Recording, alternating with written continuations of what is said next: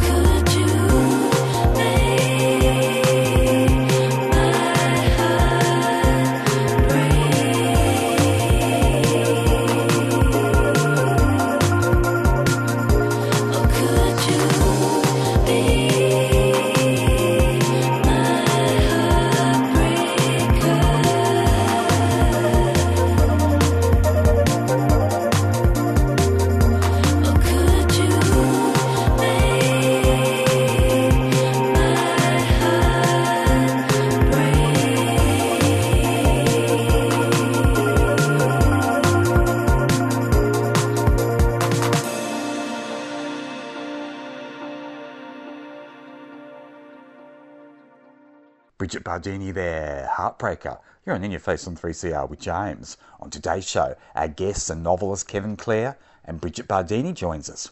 Thank you so much for having me. It's a great pleasure. I absolutely love your track. Tell us what it's all about. Ah, well, um, heartbreaker is about uh, really entering adulthood and learning that um, there there are things in your life that have become very special to you, and just that fear that comes along with that that you might lose those things. And I suppose it's um, the main message is to just embrace the moment and and not you know ponder on and and dwell on what could go wrong. I love its electronic sound. There's also a real kind of post electronic gold Goldfrapp influence going on there. Tell us who's influenced the single. Oh, well, I definitely think that Goldfrapp would play a part in it for sure. And um, I, I remember I was listening to a bit of um, Chemical Brothers at the time, Daft Punk. So I definitely think I got a sense of that um, electronic influence.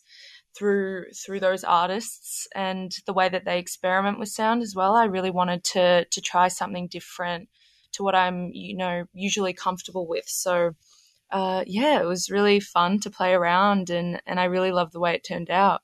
Yeah, it sounds like you really experiment with your music and kind of, you know, just basically play around with stuff and see what works. Tell us a bit about the process you went through to make the track. Well, I suppose the process that I really went through is just, yeah, exactly like you said, experimenting and trial and error and seeing what feels right for for the track and and how it could communicate what I want to communicate. Um, and I think that the the main kind of approach that I took was was just exactly that, trying different sounds, um, putting things together and seeing how they work, and and the the layering and um, yeah, what speed works as well, like what what rhythm is really going to complement the track best. So I really tried to get down to the, you know, everything with a fine tooth comb on, on this specific track and really try and, you know, bring out a lot of confidence and strength in it as much as possible. So tell us about your journey as a musician. You sound very technically adept. Um, well, I didn't start that way. There's always a journey, you know, where you learn about um, the technical side of things, and I, I wanted to to know about all of that. Uh, but yeah, I just really started to learn guitar. I, had been playing piano when I was a kid, and I, I really wanted to pick up guitar at around 18, you know, when I started to delve into musicians like Jeff Buckley and PJ Harvey and um, and Beck and and a lot of artists that just really um, use guitar in a way that I absolutely loved, and I knew that it's something that I needed to learn how to play. Um, so I yeah practiced guitar um, started to write my own tracks and and then I, when I started to record them using very you know limited equipment I, I sometimes I would record with the room even. I didn't even use a proper like mic setup. But it kind of created a nice ambience in some tracks which I like. And um, yeah and and from there I kind of just layered the tracks and realized that I wanted to compose and put arrangements in and and and make the track um, exactly the way you know I felt it should be. So that that kind of naturally included the production side of it. And over time, I just built upon my knowledge of how to use all the equipment, how to record instruments properly, um, what software works best for what I'm trying to create, and and hardware and all of that. So over time, I really just um, learnt the best way to to make a track as um, as finished as possible without the use of a studio. So it sounds like you spend a lot of time, you know, during your day on music. It sounds like it's a real love for you. It's not a chore at all. It's something that you really enjoy. Yeah, absolutely. I'm totally in love with it. It's it's one of those things where you know, I, I think I feel like I'll never be. Um, there's always something to learn, you know, and it, you can. I was even contemplating the other day, oh, should I pick up drums? should I learn drums? So, because um, I've really just been getting interested in in kind of beat making as well, so that's been really fun, and I thought it would be great to be able to play live drums on on some tracks if I if I could. So, it's always just that that um, active, always learning and always adding to skill the skill set that I've I've got already and improving my ability to to be as the musician I, I suppose the musician that I wish to be in five or ten years. You know, you just have to put the time in and and learn. Yeah, you sound really self sufficient and empowered as a musician. You mentioned where you want to be in five or so years. Tell us a bit about that place. Oh, well, I think ideally it would be obviously um, music is my hopefully be my sole career and my sole um, uh, well it is now already but i'd be living off it you know in a in a in a way where it's not um where i'm comfortable financially as well. So that would be ideal, obviously, you know, to be able to make uh, a, a great career out of something that you love and to be able to live off that. and I think it would be, you know, traveling. I'd love to explore um, touring overseas, and I haven't even toured in Australia yet. So hopefully, I would have done that, and I would still be doing that. And uh, yeah, maybe have already released another album, and it, it's it's yeah, working on the third album. Even you never know. So there's a million things that could happen, but the main thing is I really just I hope I, I know that I'll be continuing to to do music, and um, the main goal is to just be able to make it my life, and and to be able to comfortably make it my life. So tell us about the album that Heartbreak is a part of. Uh, it's part of Stellar Lights, which just came out yesterday, which is very exciting. Um, and yeah, so that the album is about um, this. It was built around this uh, very vivid apocalyptic dream that I had, where um, really just the world was ending. It was coming to an end, and um, I just felt I felt everything that was happening, and I could see it all so vividly. And um, it was one of those situations where you wake up and you feel different because of that experience. And I think it, it, enlightened me as to how vulnerable we are as people and how rare it is that we're around, uh, just sitting in the middle of this, you know, ever expanding universe and this, that the kind of incredible um, gift it is that we have a life and we get to experience all these amazing things. So I think the album is really about that whole thing, embracing life and, and learning from your experiences and the whole coming of age element of, of um, when I was writing it and just, um, it's very based in, in life and all the things that I was learning at that time and, uh, and and still learn now and, and even listening back to a lot of the tracks like it's they're they're all more relevant than ever to me. And um, yeah, so that's really special to to be able to bring that all out and see what people, how people connect to the tracks. Tell us about the name Stellar Lights and why you chose it. Well, I chose that name also linking back to that dream. Um, because I I remember looking up at the sky and and there was the moon and I remember seeing these stars kind of crossing shooting stars you know crossing against the moon and, and hitting each other and um, you know there there was like a meteor shower and um, I think it was that's where I got the name because it, it was that stellar lights. It was that kind of it it felt right because it was really reminiscent of that imagery that triggered a lot of those you know a lot of the decisions that I made after you know having had that experience. Tell us about your favorite track on Stellar Lights. Oh, I think my favorite track would have to be Breathe.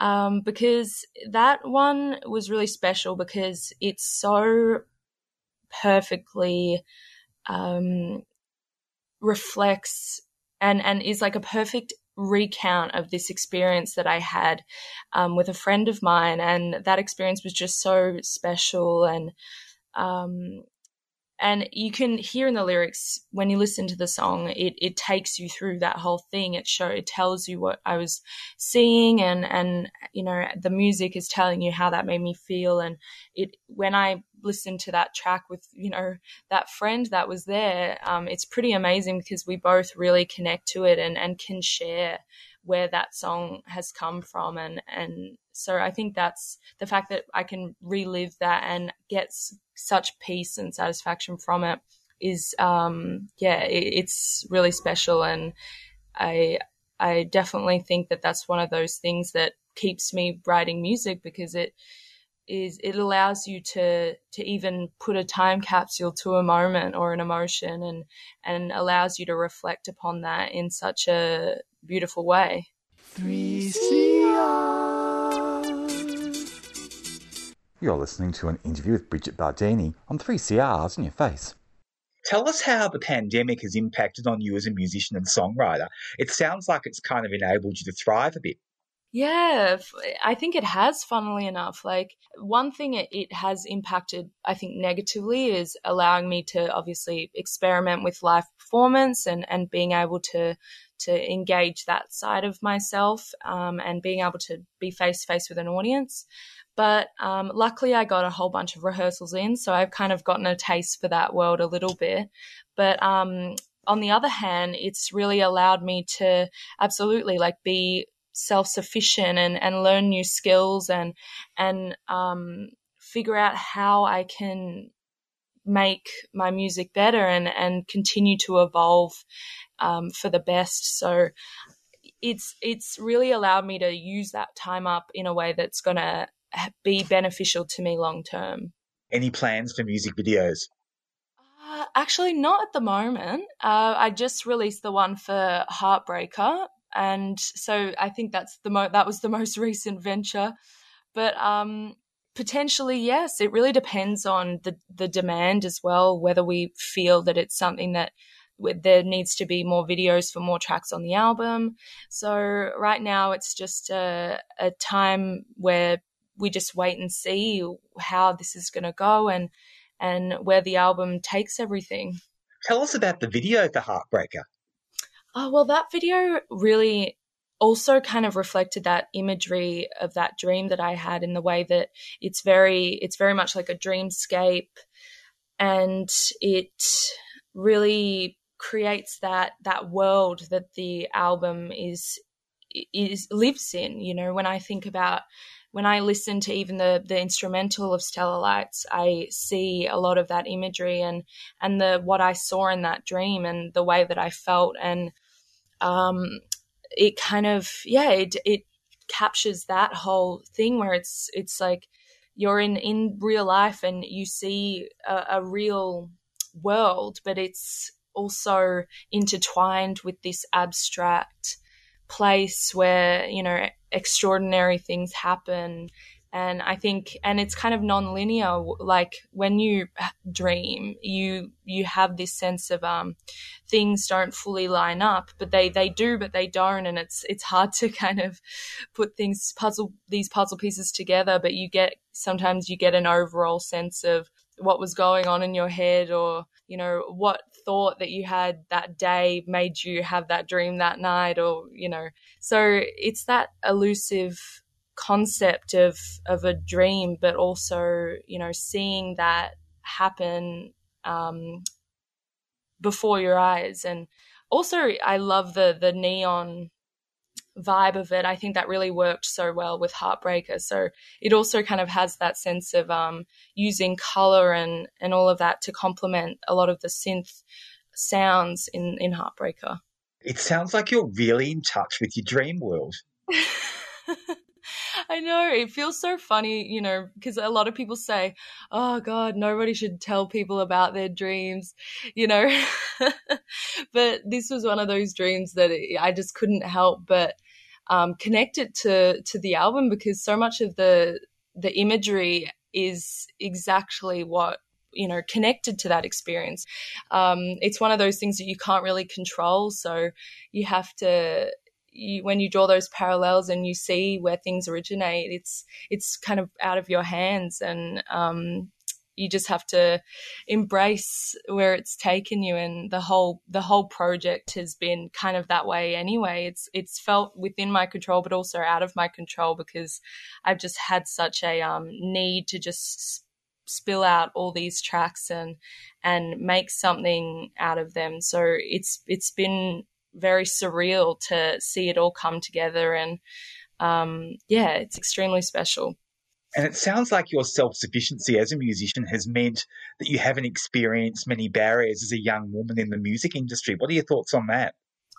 oh yeah i feel that i've been extremely lucky actually um, when i was starting to bring out my first demos um, well when i was starting to churn them out i mean um, my dad had actually just met Simon Rashley, who is my manager, and he's a um, he's had a huge history in the music industry and um, is very well connected. So I, I really felt from he saw the potential in those demos in the beginning, and uh, I really felt from the start I had this um, really great foundation to to feel that I was heard as an artist, heard as a musician, and um, nobody was trying to hold me back at all. So I think, and obviously, I think that you know, you just have to, regardless of how things play out in the world, you know, how men might try and demean women and things like that. I think the important thing is is that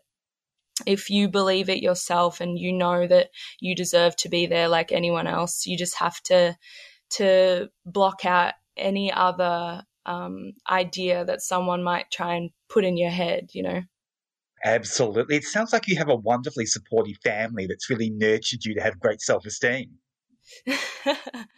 I, I've been very lucky, and I think it's I think when it comes to um, the artistry side of things, I feel very confident because I feel that that's my strength. You know, that's the thing that that I'm good at in life, and and I so naturally I think there's a confidence there and a self esteem there, and um, you know, obviously there's always going to be things where I, I, have to evolve my confidence and break down some barriers. Like I even experienced that with the the live performance stuff. You know, I was I was so nervous at the beginning, but over time with practice and all of that, I felt so much more confident. So it's also been something that I've just I've learned through this whole experience too, and um, and that's helped me in so many facets of life and generally yeah my self-esteem and just feeling confident in myself and and that i can you know walk into a room full of strangers and um, be able to stand on my own two feet. Brigitte Bardini i absolutely love heartbreaker. Thank you so much for chatting with me today on 3cr thank you so much. It's been a pleasure. 3cr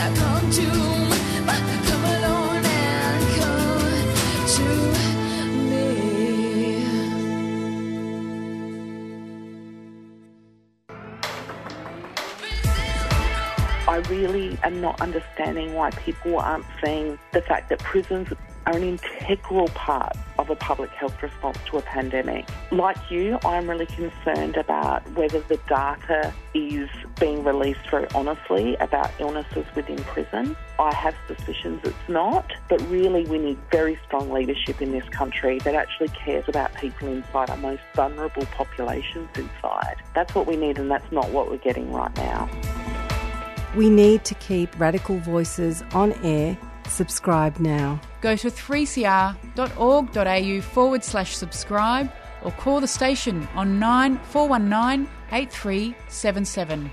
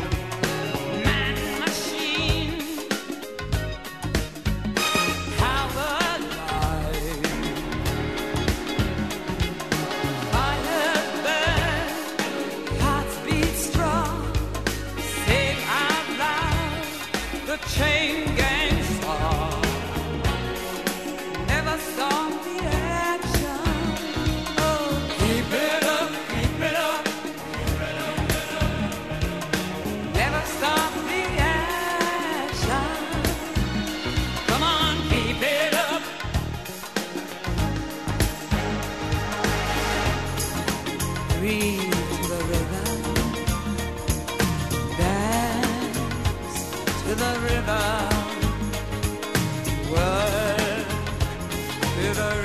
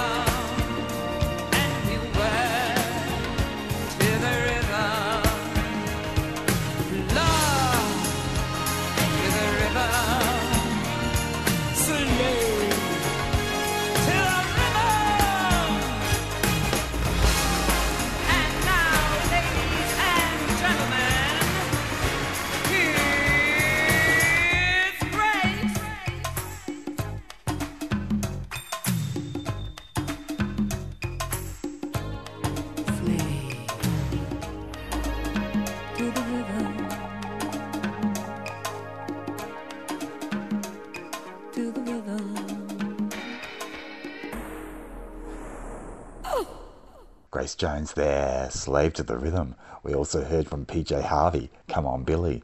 Well, novelist Kevin Klehr has released his new book, and we chat this week. 3CR. Kevin, welcome to the program. Oh, thank you so much. Nice to be back. How would you describe The Midnight Man? Uh, look, my editor, when she sent me the email to say, yes, my publisher would like to um, publish it, would you like a contract? She put it simply as it's about the good and bad aspects of growing older.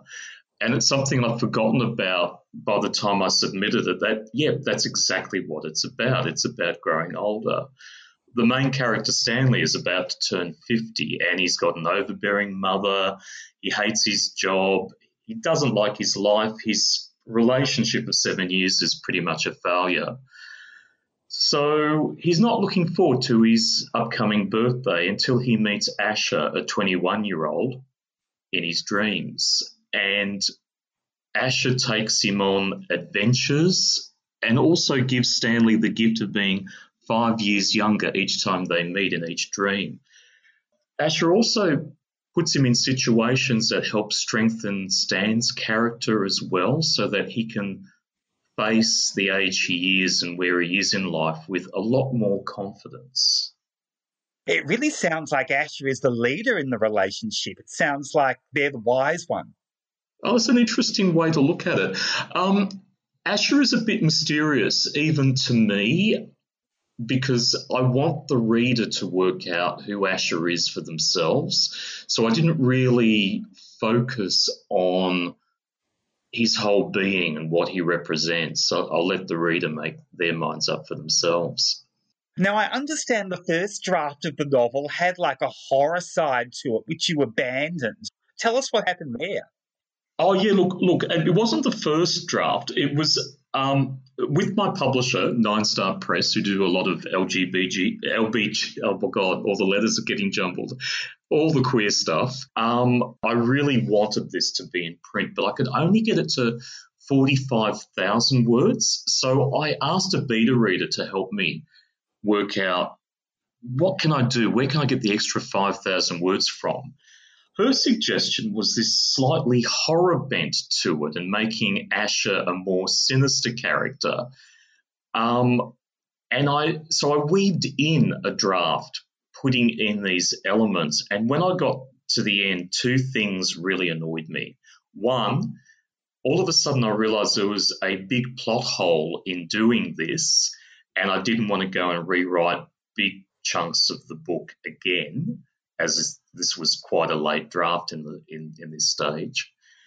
And I have a big thing about the endings to my novels. I know how it's going to end, and what how it ends means something. There's a philosophy there. There's a meaning to it, and this totally threw that meaning out of kilter. So I stripped the whole horror idea, but I did keep two characters that were added for the horror version. But this is definitely not a horror. It's a lovely urban fantasy magic realism tale. Ash's invitation for Stanley to slip into eternal sleep. Is that a metaphor for death? Oh, now that's an interesting one. And I think I'll let the reader work that out for themselves, if you don't mind. Absolutely. It's so enticing, the dream world, isn't it, for a, for a fantasy novel? And I mean, you know, before I read the book, I've actually been thinking a lot about the dream world and how little we know about it. What great fodder for a fantasy novel.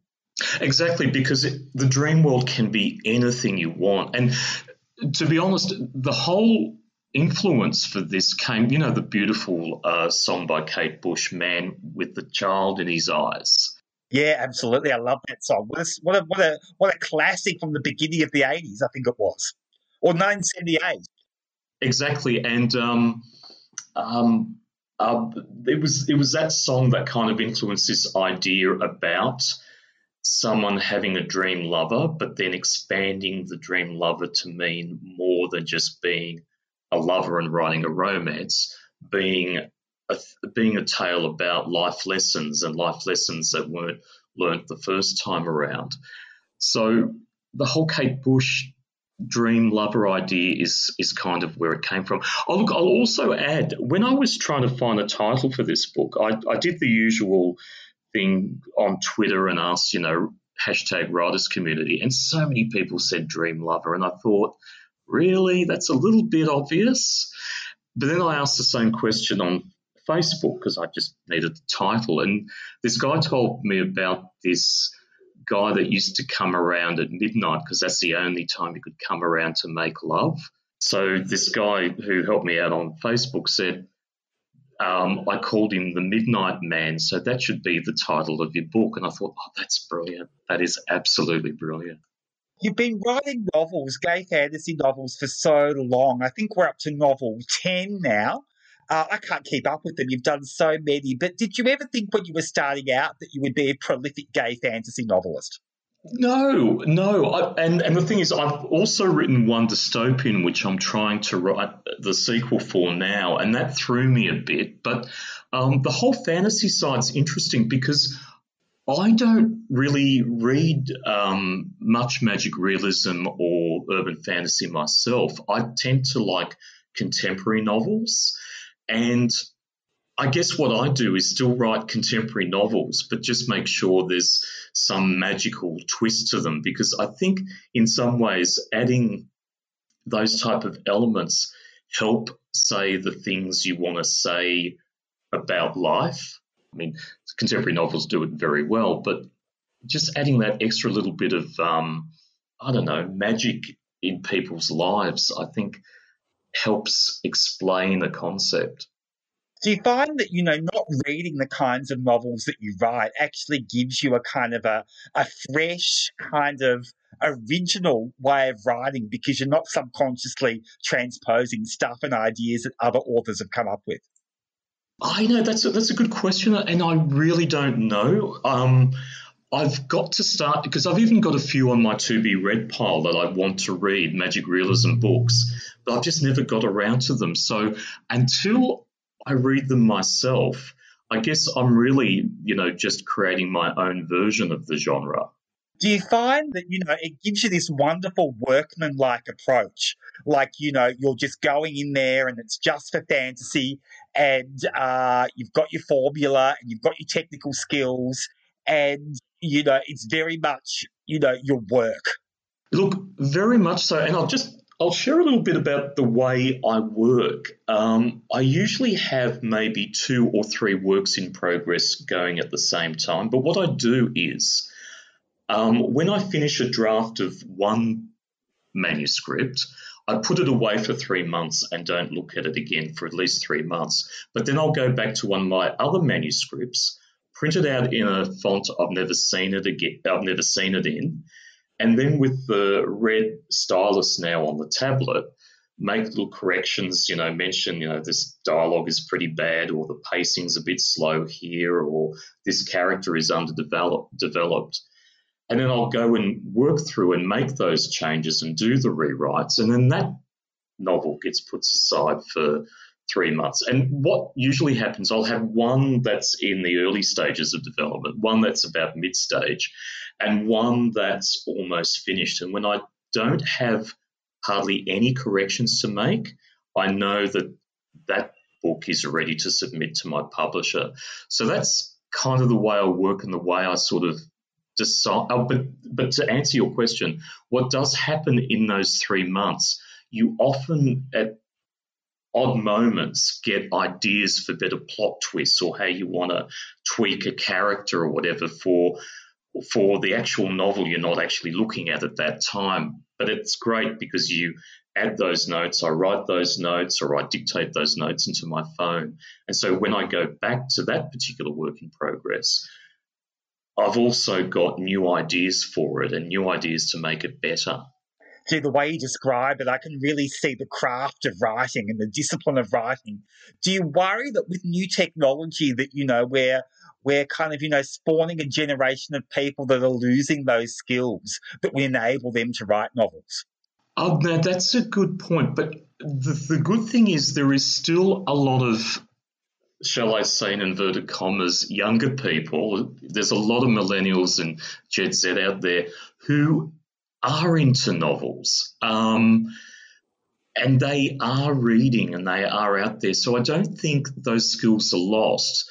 I just think other skills, like other media skills, newer media skills, are also being added to the mix, which sort of maybe lessens the amount of people who read.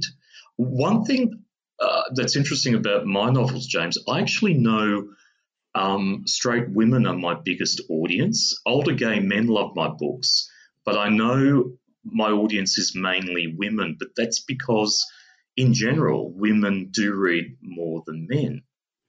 It's so fascinating, isn't it? Because I was going to say, you know, if you if you look at what's happening on social media, you could be forgiven for thinking that you know people just don't read anymore. So it's refreshing to know that people do. Why do you think women read much more than men do?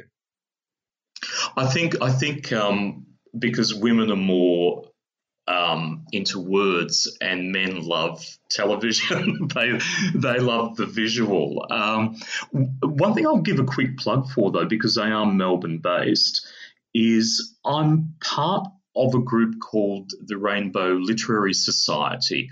Online, it's very much a um, a women a women loving women um, romance group, but we go out and there's a few of us um, authors within Australia who go out around the country and um, and you know do a bit of a author reading night and a Q and A night. And uh, the only reason I'm mentioning it while I've got a chance to, James, is because we were meant to do it in October in Melbourne, but with all the lockdowns and everything, we're not quite sure when it will be. But we plan to have one of those events in Melbourne. So I will d- definitely make sure I let you know about it when it when it happens.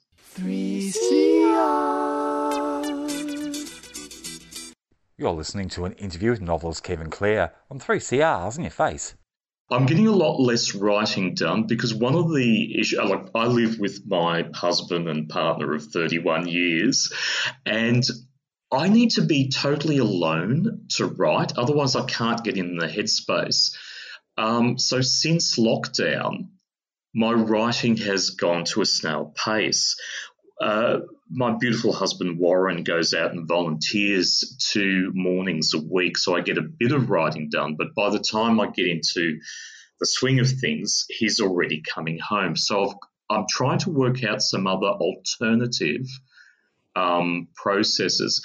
Even with him home, without lockdown, the two days he'd go volunteering, I go to the local library and spend the whole day there and write quietly to, you know, and get these novels done. But yeah, during lockdown, it's been a lot slower. I'm currently trying to work on the sequel to my dystopian Social Media Central, which is called Virtual Insanity, and I'm coming up with other all these other processes in a way to get it written that's against the way I usually write because that's that's my goal for September to to get the next draft done of that particular work in progress. You're an avid you're an avid walker. Uh, you walk a lot around the streets of Marrickville. Uh, what are your observations about pandemic life when you do get out and see other people walking around? Like, what are your observations of how this lockdown is affecting Sydney? Uh, It's an interesting one because, um, yeah, uh, me and Warren will go for a long walk first thing in the morning. What we did notice about a year ago, people were still, half half the people you passed still said hello, you know, and this was all new and it was all a bit freaky. Um, and up until the huge case numbers in Sydney, there was still a lot of people walking, exercising, smiling, saying hello. But at the moment, with the huge cases we're having in, in, in New South Wales, only about half of them are as friendly. Some people, on rare occasions, uh, are dying to have a chat with someone, and people have struck up conversations with us, which is kind of nice. But this time around, because this has gone well for a long time as far as, you know, Sydney side is concerned, there's, l- yeah, it's kind of harder to say hello or to people because because to me, just saying good morning to someone as you walk past is, you know, a way to make their day and try to keep us all connected. But uh, here there's been a change. What's it been like in Melbourne? Oh, look, you know, um, it's kind of like people are in a war zone when you see them walking around. You know, I think that whenever we go into lockdown, because we've been in and out of lockdown, um, it changes everyone's demeanour. This lockdown, I mean, they're all different, but this lockdown, um, I think it's been pretty hard for people because we had a donut day. You know, we had zero recorded cases, and then you know within 36 hours we were back into lockdown. And I think that meant that it was a real jolt for people, and that with the realities of Delta variant and and vaccines and all of that, we're kind of in this mode. I think where we're thinking life's never going to quite go back to normal ever again, and that is really depressing. I think it'll be a little while. I, I, I mean, I, I fear that it's going to be, you know, that near the middle of the century when life is a, a lot more normal and re- we'll remember what it is. But one one of my concerns, I know this is not what the topic of this conversation is about.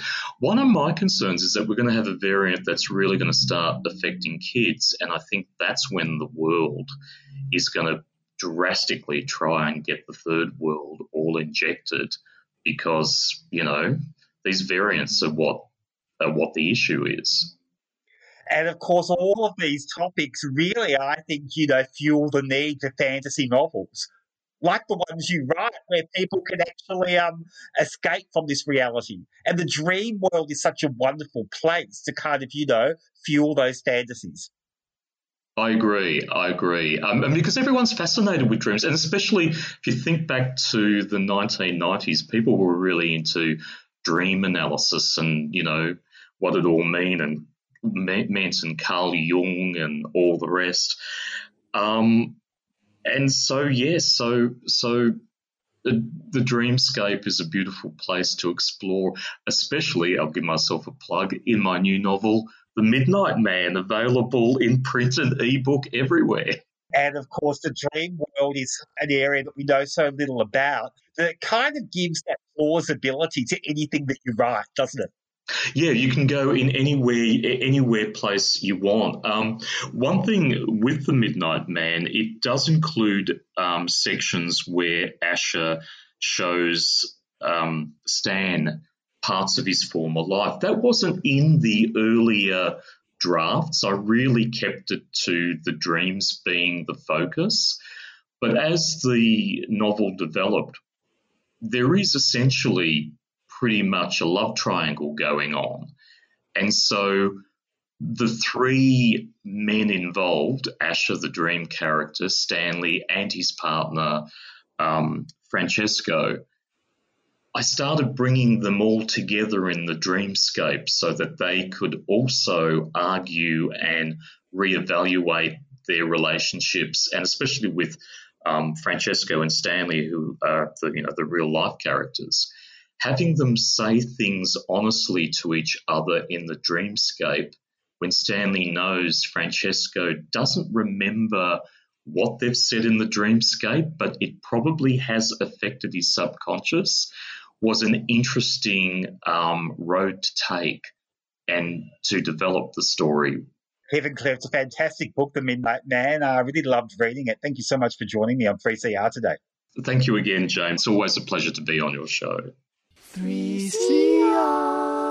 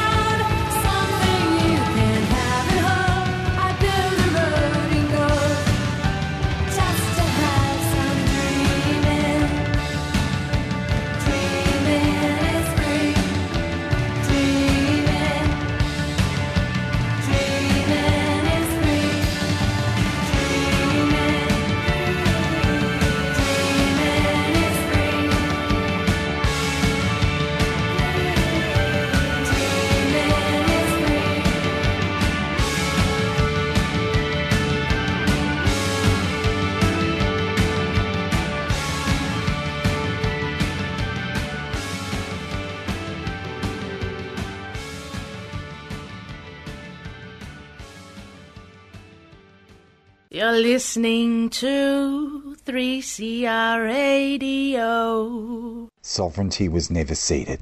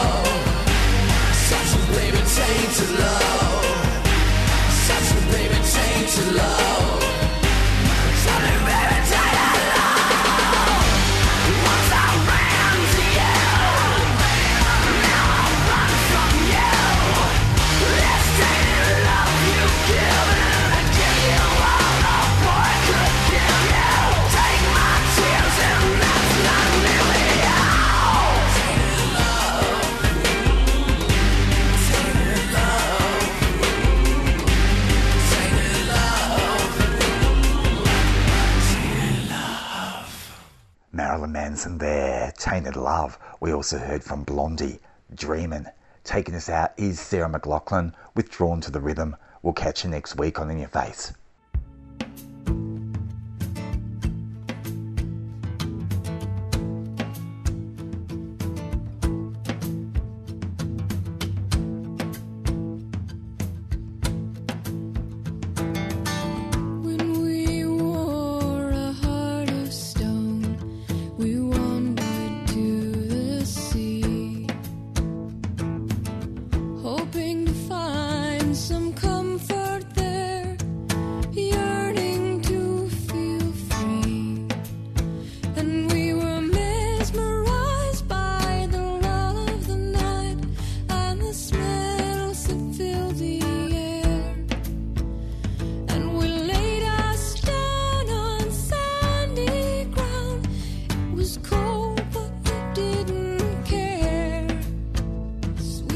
control.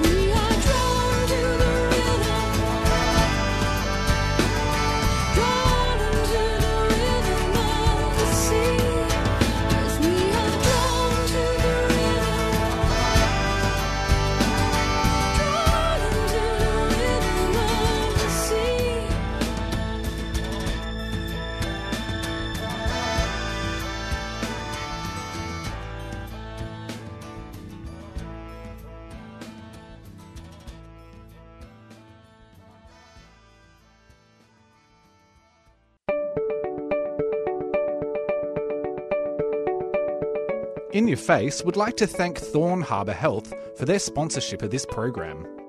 Thorn Harbour Health envisions a healthy future for our gender, sex, and sexuality diverse communities, a future without HIV, and a future where all people live with dignity and respect. To find out more, search Thorn Harbour Health on your search engine or Facebook.